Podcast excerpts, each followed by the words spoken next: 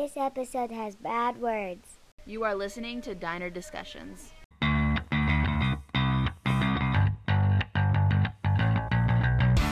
What's up, everybody? My name's Aaron, and this is Diner Discussions. So if you've been here before, welcome back. And if you've never been here, slide in a booth. We'll get you some coffee and get you some breakfast. But until that time, I've got a guest here that we're going to learn a lot from today. How are you doing? I'm awesome. How are you doing today? Doing pretty good. It's freezing in the studio. We forgot to turn the heater on, so it's a little cold. It's a very cold day in Milwaukee today. I am ready for summer. Yeah. In Oklahoma, you know, like an inch of ice is freezing for us, so I can't imagine. That's fair. So, what is your name and what do you go by on socials? My name is Karsa, also known as Karpuzi, on TikTok and Instagram, Patreon, YouTube, which means watermelon in Greek. And I was adopted as a baby in America.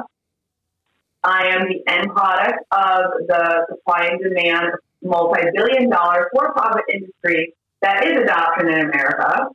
And I have been in reunion with my birth family for 3 years. My birth mom was American, born and raised in New Orleans, Louisiana. She had a thing for Greek men. My father was a visiting Greek sailor from Greece. Met my mom, they had a fling, and here I am 31 years later, and I am going to Greece in April to hopefully meet him, and if not him, other family members. He doesn't know I'm coming yet. But that's, you know, a very short, detailed version of, you know, my whole situation, what I talk about on my platform. Yeah, I actually discovered you from a friend of the show. Her name is Meg Ray, and she was like, you absolutely have to have her on the show. And so we reached out, and luckily, you know, you said yes. And one of the things that, like, my family, I have a aunt who was adopted, and it was kind of a weird situation. She still doesn't know who her parents are or anything like that. It was kind of traumatic on that end. And so I kind of connected with that and was like, I really would like to know more. Yeah, I don't think people really understand that adoption is indeed an industry. Adoption and the child welfare industry combined as of last year were valued at almost $20 billion with a B, dollars. And when I speak out on, you know, needing adoption reform, for, you know, multiple reasons that we'll get into, people are like, oh, we must be anti-adoption. No, I'm not anti-adoption, but we need adoption reform because the system that we have normalized in America has got to go. Yeah. It exploits poor people. It takes advantage of adopted families, birth families, adoptees, for these agencies to make a quick buck. And, you know, people have the idea that adoption is always what's the best for the child. It's dating a child. If that adoption is dating the child, then why is an adoption agency charging $20,000 to $40,000 for that child? They'll pay it for home study fees, advertising, agency application.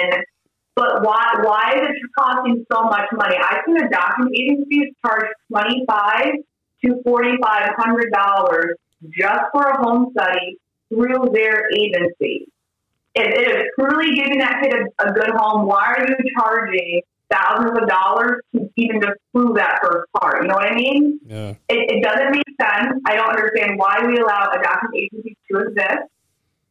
Many adoption agencies are filed as nonprofits. However, if you go to Open Corporate, you can type in adoption agency, and you can look at adoption agencies in each state in America that are filed and licensed as a for-profit industry or an LLC. Like, it literally says domestic for-profit. Adoption agencies that are quote-unquote helping children.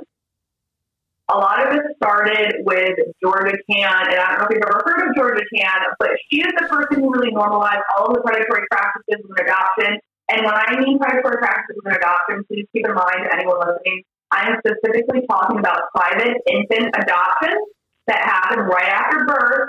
And this is a system that targets and coerces young pregnant people to give up their children for adoption. So that's the system that we're talking about here, just so everyone understands. So Georgia Tann lives in Tennessee. She ran a children's home. And she started running an adoption agency and charging money for children. She would kidnap children. She would lie to parents. Like, she'd say, I'm going to help with the birth. She'd really take children from the hospital. It's, you know, and it's also estimated that a lot of children lost their lives while under her care at her home before they were adopted. Yeah, and, you know, I don't want to go into it because it's really gruesome. There's lots of podcasts on Georgia Tann. I have a few TikToks if anyone's interested. But everything she did was seen as absolutely horrible, you know, praying in low-income areas, knocking on people's doors, talking about adoption, placing advertisements for children in catalogs, and literally saying things like, take me home by Christmas. Wow. So placing children for adoption is nothing new. But a lot of the stuff that she ended up getting, like, arrested for and was going to be held accountable for in court, she couldn't because she ended up passing away before she went to court. But a lot of the stuff that she was in legal trouble for, adoption agencies do all the time. Yeah. Like, I think adoption agencies place advertisements in malls and will say things like adoption's a loving option, like, you know, for someone with a big pregnant belly. I've had people send me screenshots of people of pictures that they see online of people passing out like business cards and leaving them in bathrooms and like gas stations and stuff, saying, you know, if you're pregnant and scared, give us your baby for adoption. Wow. Yeah, people will literally find any nook and cranny of where they think a poor person might be, or, you know, someone vulnerable, and be like, hey, I want your baby, give me your baby. What other country does something like that? Like, it's so normalized. And I understand that people, you know, might struggle with fertility, or, you know, conceiving a child, whatever reason they can't family plan the, you know, quote unquote traditional way. It doesn't make it okay to support this system that is targeting poor people, telling these people you are not good enough for your child, literally threatening legal action if they back out of an adoption they are considering. Yeah. I mean, there's a very, you know, there's a TikToker right now. I'm not going to say her name. She has me blocked. She's talking about how she got scammed on Facebook trying to adopt a baby. And she's saying, I'm going to sue. And everyone's like, I can't believe she's doing that. I can, because a lot of adoptive parents or prospective adoptive parents will do that when, you know, someone they're hoping will give their baby to them is like having full feet. My own birth mom had full feet about doing that for adoption up until the day I was born. And she, like, went missing in action for a few days, like, when she first made contact with my birth parents and my adoptive parents. And keep in mind, she's in New Orleans, Louisiana. My adoptive parents were in upstate New York. So my adoptive mom started getting very sneaky and, like, calling her doctor's office and stuff, trying to figure out what my birth mom was. She, like, was getting cold feet out, giving me up for adoption. My adoptive parents' lawyer figured out where my birth mom was staying, like, at a friend's house, and sent her a letter basically saying, you know, you still can decide to keep this baby, but please know there might be legal repercussions. Wow. So, yeah, and I just... If people were just, you know, would scrape away the rainbow of adoption, like the happy ever after story for 5 minutes, and just really think about it, you know, people with more money, I can't have a baby, so I'm going to go to an agency or place as myself and convince someone who doesn't make as much money and might be vulnerable that I will give their child a better home than they ever could. Yeah. And that's what's been normalized with private infant adoption. And I don't think many people have ever just, you know, sat on it. Yeah. And, you know, there's times where adoptions are in the best interest of the child, but there's no absolute reason why we need to be charging $20,000 to $40,000 in adoption agencies basically being baby growers. Yeah. Other countries do all adoptions through the state. And, you know, they don't have adoption agencies placing advertisements in malls or targeting 18 to 25-year-old females on Facebook. Yeah, it was horrific listening to one of your TikToks where you were talking about how they were describing these children and on the Facebook groups as being like handsome boy, rehoming them and stuff like that. It just sounded like they were talking about animals, and it breaks my heart. Yeah, and I don't think there's any good way to, you know, say, hey, this kid needs a new home. Could I read a few of these from the adoption agency that rehomes people? Sorry, they say they don't rehome children, but, you know, someone who handles children who are unadopted and need a second adoption. Can I read a few? Yeah, of course. Okay, now, friends, before I read, just keep in mind that all the names I say are fake, and these are all posted on a public Facebook page by a legal and accredited adoption agency. I want to make this very clear. What I'm about to read does not violate any laws, and Facebook does not see a problem with it. Okay, so these are all some screenshots that I have on my phone from an adoption agency called Second Chance Adoption. This is not a personal vendetta against them. They just, you know, are a big agency that does this kind of stuff. So, you know, I have a lot of screenshots showing how they talk about children. So, let's read. First post. Can you read this adorable boy? Please help us again and again and again by sharing this to your Facebook page. David is 5 years old and was born to a birth mother who is a relative to the current adopted family. The present adopted family has 5 biological children and another adopted child in addition to David. He needs a new, smaller home with no other children age group around him where he can flourish. So he can get plenty of love and attention. This new home should have no other children under the age of 8. So this one isn't horrible compared to more I'm going to read, but what I don't like about this post, they mentioned that the adopted child who is getting unadopted needs a new home has his birth mother in his adopted family, so it's some kind of kinship adoption. Something tells me no one went to his mom first, his biological mother, and said, hey, what would you need to parent your child? Or, like, would you like that option? Yeah. Maybe she probably doesn't, but I, you know, why did he mention it in here? I don't know.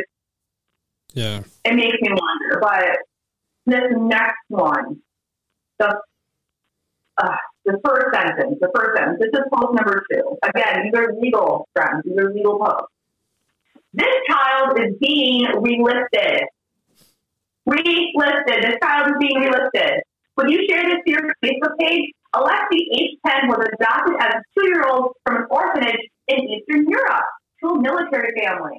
1 month after bringing Alexi home, both parents were deployed at the same time for 15 months, where one parent was eventually injured. Her parents have worked to help her overcome the effects of this unfortunate beginning. No, you have not, because you are rehoming her. You are getting rid of her. So just for clear, Alexi, they're getting rid of her at age 10. They had her at age 2. So they've kept this child for 8 years, and then they're like, you know what? See ya. Yeah. It's not, you're going to notice a lot of these kids are around the age of 9 to 14. So this is when kids, you know, are leaving childhood and entering adolescence. Yeah. And, you know, kids get mouthy as they get older. Like, they're becoming, you know, they're learning how to talk back and defend themselves. Like, that's, so it just makes me wonder, are these people just, like, mad they can't, like, you know, fully take control of these kids now they're getting a little bit older? Yeah. All right, now this next one. Again, legal, post, public. Anyone can see this page. Available. Please help us. We are relisting this child because we have not had a new family step forward. Please share this to your Facebook page. Jesse is a very handsome lad who was adopted as a youngster from Africa. Handsome lad is how they're describing this child. Handsome. Do people not understand the predators on the internet? Like, that's my big issue. These are all public. And they're like, we changed the name. You're still posting pictures. You're still posting things you like. You know, easy ways to manipulate them. All right, now this next one is not from an adoption group. It's from a group called Parenting Fetal Alcohol Syndrome Kids. Fetal alcohol syndrome is, a condition that happens when a parent, parent uses substances while they're utero that has an impact on the child's development, IQ in some way. So it's called fetal alcohol syndrome. So this is from one of those groups. I am writing from a licensed adoption agency, and I am looking for families interested in legally adopting a 10-year-old girl with undiagnosed but possible fetal alcohol syndrome. Are there any families with adoption experience in this group? Sarah is a great hugger and tells her family members she loves them. Wow. Yeah, and they just go on and on about her life. It's like she has an overbite and it needs to be treated with orthodontics, but it hasn't been addressed yet. She is working below her grade level, but teachers report that she does a good job and continues to grow. It's a giant, I'm just skimming, but this is paragraph and paragraph about a child. And do you think they asked this kid, I know they hide the name, but then they add pictures. Yeah. And, I'm a music teacher, and when I am doing video projects with kids, even young kids, I always ask first, do you want to be recorded? Because of, COVID and stuff, I've done, I've uploaded videos to Class Dojo, stuff you've been doing to the family. And I always tell kids, even kindergartners, if you don't want to be recorded, you don't have to. And sometimes kids, say, I don't want to be recorded. They might be young, but, they deserve consent. Yeah. Just ask them permission. They're still a kid. And I think it's important to keep in mind that children in general are stripped of their personhood. I think a lot of people just forget that kids are people because, you can't have a full conversation like you and me are having. They're still a human. Yeah. They're going to grow into an adult, hopefully. And they're going to reflect on how you treated them while they were a child. Yeah.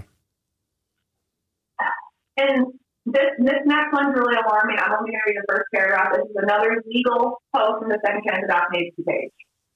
Ethan is a 6-year-old boy adopted from Africa at 3.5 years of age.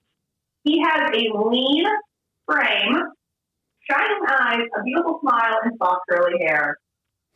Ethan has a curious nature and lively intellect. His IQ has been measured to be good, and he loves to read with his parents before bedtime. He loves to read with his parents who are getting rid of him. But, describe him as having a lean frame and shiny eyes and soft hair.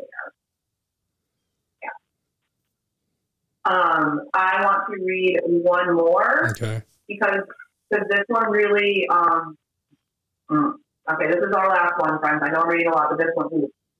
Jonathan is a 9-year-old boy who was adopted from an underdeveloped country near the U.S. He has U.S. citizenship.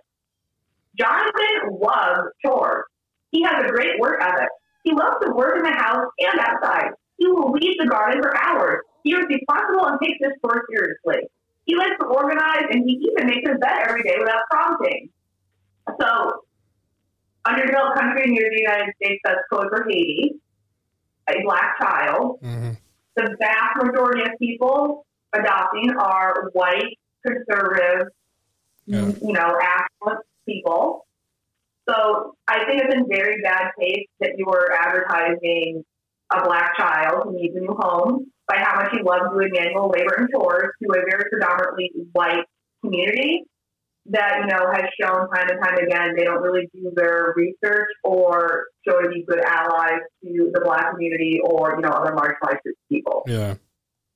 So just so we're clear, the first thing they're trying to do is spend an entire paragraph about how much he loves doing manual labor. But those are some screenshots. Thanks for letting me read those. But that's just a few I have on my phone. Yeah. All legal. Anyone can see those. I noticed that, when you are looking at the ones that are black children, a lot of them mention their IQs and stuff, which is kind of, super racist, I think. Yeah, and I don't want to overstep my boundary, being a white woman. Yeah. But to anyone listening, please make sure you are listening to the voices of transracial adoptees as well. Transracial adoption means you are adopted by a race that does not match your own. It's not always, but it's mostly black children being adopted by white families. And again, I can't speak to the experience, but please make sure you're listening to the voices of transracial adoptees, because there are added layers to that that I can relate to, because I'm white and was raised by white families. So please make sure, because there are issues within that. And, you know, on top of being international adoption, there's also issues with international adoption. Please make sure you're following multiple adoptee voices, because all of our experiences are different. Yeah. So, when did you decide, like, to be an adoptee advocate? Like, how did you start? Well, honestly, so my adoptive mother was, you know, very abusive, and I kind of wouldn't acknowledge it until after she passed away. And she passed away in 2017, and then I was like, you know, I finally feel like it's safe enough to do a DNA test. Mm-hmm. So then I put it off for another year because, you know, that's like a scary step. And I got a DNA test in December of 2018, and I started getting really impatient. So I was like, you know what? I bet if I posted in New Orleans Facebook group, like, I could find someone who knew my mom. Like, I just decided one day, it was January 18th, 2019, I decided one day, I'm going to find my family. Yeah. I'm not waiting for this DNA test. I got really impatient. So I posted a picture of myself holding the sign saying, "Hi, my name is Chris Bowman. I was born on blah, blah, blah. I was born blah, blah, blah. My birth mom is blah, blah, blah. Please share this. I'm hoping to find, you know, any siblings or my family." And it got like maybe 2,000 shares within 2 to 3 hours. And it was Friday night. I started drinking wine, not gonna lie. And this woman messaged me. She's like, "Hey, I knew your mom. And I know that she got remarried a few times." My mom was married, my grandma was married many times. "After, like, I knew her when she was pregnant with you, but we lost touch a few years after that. You know, look up, you know, this last name and see what pops up." So I went to White Pages, I typed in the name suggestion that she gave me, and, like, new name popped up. So my grandma's name popped up with a different last name, and then another name, and I don't want to say because I want to protect my sister's identity, but it was a Greek name. And I was like, huh. So I copied and pasted it into Facebook. And then a woman in her 40s was smiling back at me with a very, very similar shaped face. Mm-hmm. And this is like 3.5 hours after I made this post. Like 3.5 hours after I decided I want to find my family. And I messaged her and I said, "Hi, my name is Kirsten. I was adopted by a baby. Reba was my birth mom. I'm just trying to find any family." And, you know, she's like, you know, 5 years old, and clearly different generation, maybe an old friend of my mom's or something. So me and my husband walked to the store to get another bottle of wine. Mm-hmm. And so like an hour later, like not even 5 hours, I get a response from this person. "Yes, oh my God, Kirsta, you are my sister." She's like, "I have been looking for you." Wow. She thought my name was Kirsten, which happens in no time. And she thought I was born on December 3rd when I was born right over midnight. So she had wrong identifying information, but she had been looking for me. I found out that, you know, all my siblings were much older than me. Mm. She's 16 years older than me. My brother's 20 years older. My other sister's put up for adoption is 21 years older than me. And, you know, this is the first time I've ever in my life talked to anyone who I share like a drop of blood with, someone who is not in my adopted world, my adopted family, someone outside of that realm, in that umbrella. And I just like froze when I read the message. And my husband's actually playing video games. He's like, "Are you okay?" And I just like started crying. I'm like, "Ah!" And I started freaking out. And just like, it happened so quick, like, you know, within 5 hours, and I was on my second bottle of wine, and let's just say I honestly stopped drinking wine after this night because I woke up with a whiskey over my life. Yeah. Like, dead ass, like, I have not had wine since then. It was, so now I was so it was like a really bad hangover. And then, you know, we felt like all night talking, and like, it was really addicting at first when we first started talking, you know, then I found out I have a brother. He was 20 when I was born. He doesn't really remember me that much. You know, I did find out my birth mom passed away 2 years prior, so I missed my mom by 3 years, which sucks, but, you know, I can't change it. But, you know, that's how I found my birth family. And then I finally started letting myself, you know, accept and acknowledge I struggle. I had issues with being adopted.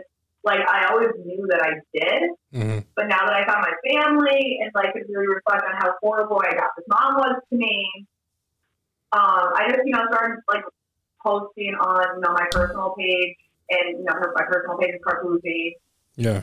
And then I started just making reels because, you know, I got something, you know, this feature came up. I wasn't, like, purposely trying to be, like, an adoptee advocate. I'm just kind of like, hey, this sucks, and I'm going to talk about it. Yeah. And it was really just at the time, like, you know, my, like, people that I followed and stuff in, like, high school and college. And then, you know, the reel started picking up, and then people were like, do we need to make TikToks? And I was like, no. That's for young people. Yeah. I don't do the dances. But, you know, I started posting TikToks in May, and it really took off. And, yeah, I didn't really think I'd have so many people, like, listening to what I have to say or actually, like, caring or being an ally for adoptees, but it's really fucking awesome. Mm-hmm. I hate that it has had to include me, you know, showing screenshots of how people truly treat and receive adopted children. Not everyone, but how they do get treated. Yeah. And it's just really awesome that there's so many people who aren't adopted, who, you know someone adopted or don't know someone adopted, and they just, like, want to support because they're seeing how, like, shitty the industry of adoption has treated us as people. We've been stripped of our personhood. We've been evangelized and joined at the same time. And it's just really awesome that people are starting to notice. And I hope that we get the reform that we need, which includes more social welfare programs to prevent the coercive practices of infant adoption, mm-hmm. and to making sure people they don't deserve their child because they don't have health insurance. Other countries that, you know, have health insurance and stuff, they don't have infant adoption rates like us. Yeah. Someone on one of my TikTok commented the other day, in Norway, if a person's struggling, like, you know, they get help, they get free medical care, they can get, like, you know, so much money to help. And I was like, oh my God, I can't believe it. No way. You need people who get help, don't, like, think they need to give their kids up. Yeah. Yeah, that would make a lot of sense, actually, because, you know, a lot of women I've noticed that even think of adoption are usually from either broken homes or, like, are doing it by themselves. Usually, like, you know, because it'll be like a 16-year-old girl who's been excommunicated by her family. Instead, you know, if she was set up with proper, you know, funds in our country to actually not shun those people, but talk to them and help them out, and a program for that, I think the numbers would be different.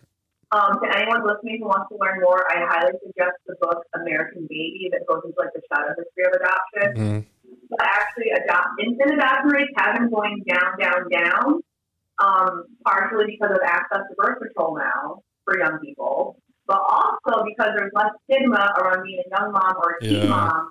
It's more expected for families to help out their young, unwed, pregnant, you know, person in their family. Because what American Baby really goes into, and the book The Girls Who Went Away, which is about maternity homes, like, if you were pregnant and not married, you got sent to a maternity home by your family.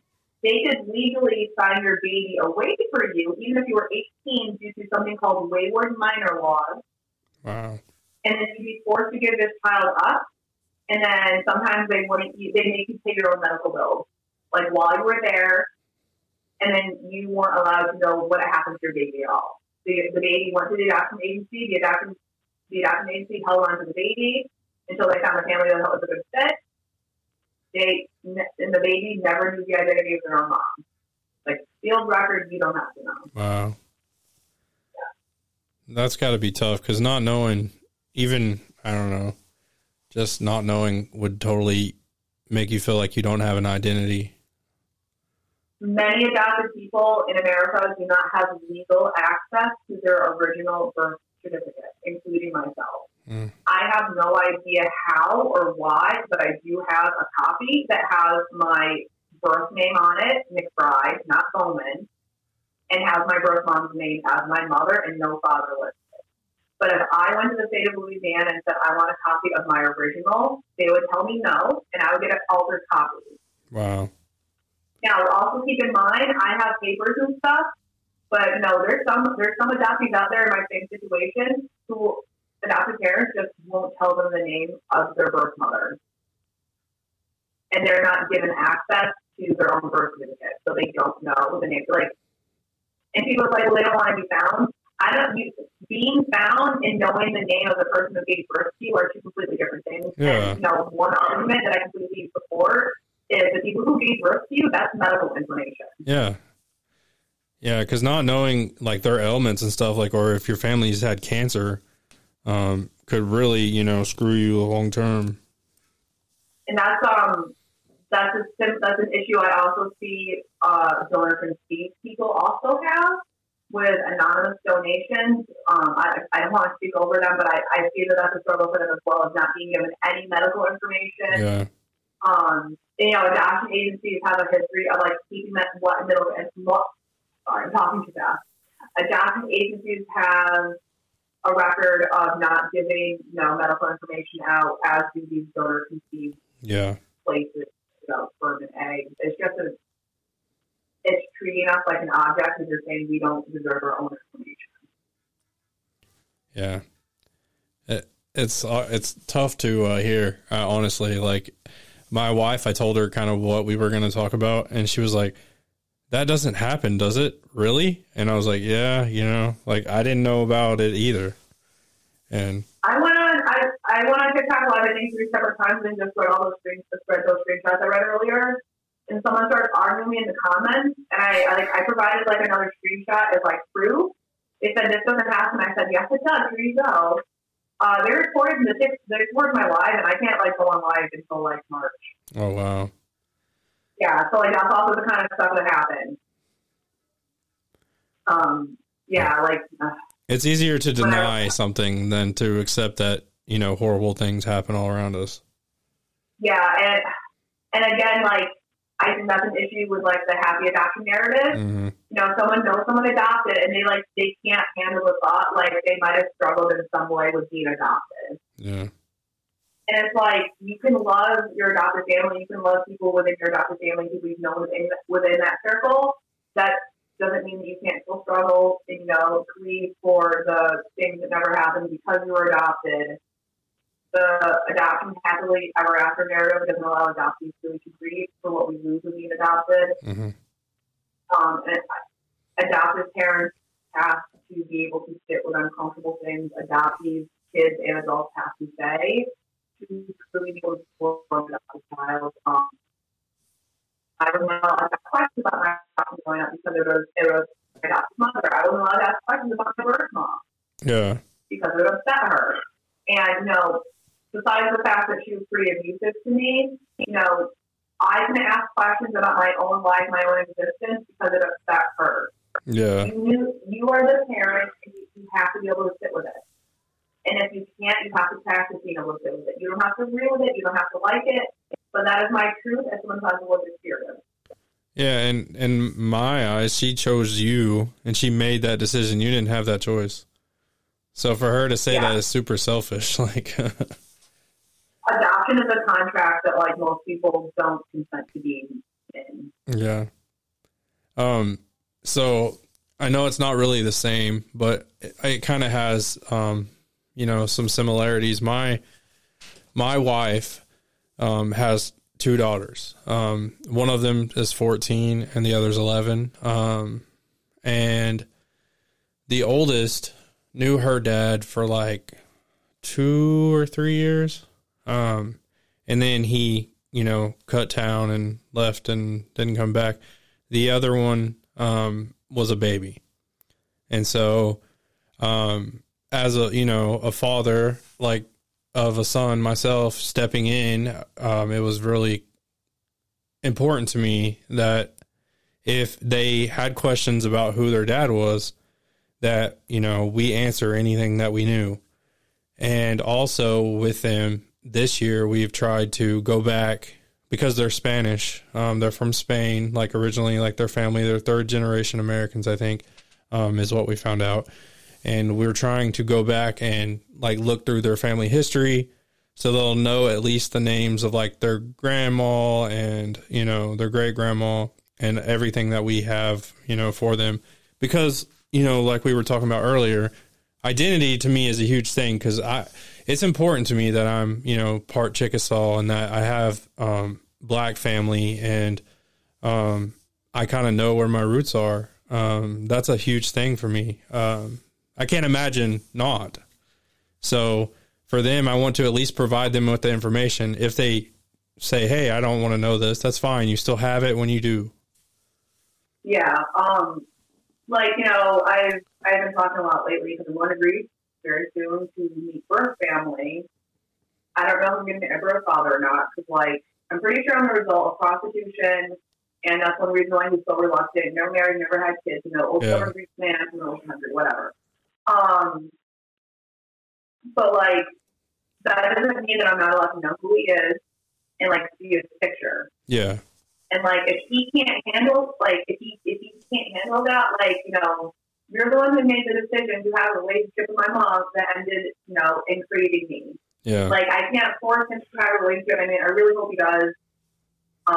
But, you know, at least I know who he is.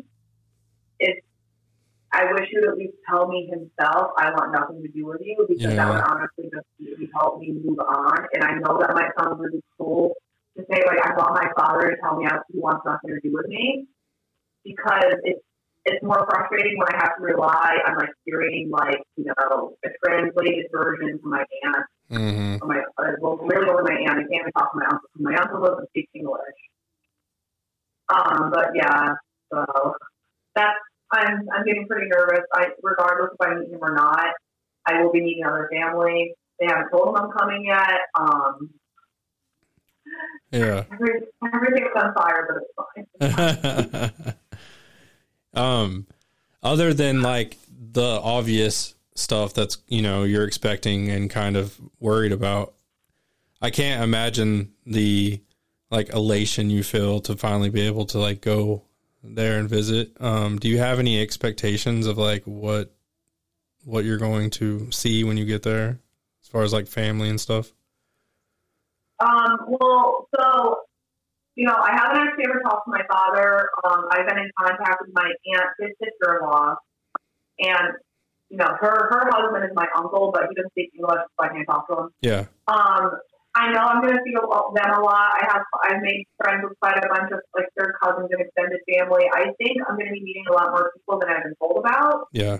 I honestly feel like I'm, like, the I don't want to say secret or joke, but I don't know, like, hot gossip in the family, because it's like, I messaged a new cousin. They're like, oh, yeah, I heard about you. Oh, no. Oh, yeah, my mom told me about you. I'm like, great. Yeah, like, I know there's been phone conversations about me between people I've never even seen, people I haven't even talked to yet. Yeah. I don't know. It's weird, because I feel like I've been put on a pedestal a little bit. And I don't want to be, but it's like I'm putting myself on it, because I'm literally coming from grief as, like, you know, the surprise child out of wedlock. Someone there, like, hey. Like, my father, I guess, used to joke about having kids all over the world from his travels, you know, from being a sailor. And it's like, well, surprise, here I am. Yeah. But even if I don't meet him, we will be in the same city, because he lives in the same city as everyone else that I'm meeting in the city I'm staying in. Yeah. So, like, I would be so close, yet so far away. I'm getting nervous talking about it. Not to, like, make light of it or, like, make a joke, but when you were talking about that, it reminded me of Mamma Mia, where she doesn't know which one's her father. Oh, yeah, no, that's totally what it was, because literally at one point, like, I knew I belonged to, like, this part of the family, like, this, I'll say Thomas is the last name, that's not the actual last name. Yeah. But it's like, I know I belong to the Thomas family. There's multiple sailors in the Thomas family. Which one was in New Orleans in 1990? Yeah. And, yeah, like, a Greek podcast reached out to me that, like, talks about, like, Greek families and stuff. And they're like, hey, can you email? It was, like, this morning. I'm like, yeah, like, I'll email you, but, like, long story short, my life, like, reverse Mamma Mia. Yeah. Yeah. I mean, I do like Abba, I like. Yeah. No. Sorry. Yeah. It's timeless, honestly. Like, I actually showed some of Abba's songs to my kids recently, and they were singing them, so I was like, oh man, you know, it's so fun. yeah I did, like, a disco concert one year, and, like, well, I did, like, disco and funk with kids, and we did, like, Earth, Wind & Fire, Stevie Wonder, Gloria Gaynor. Oh, yeah. It was awesome. I loved it. That sounds incredible. So, how long will you be staying over there? When will you be returning, all that?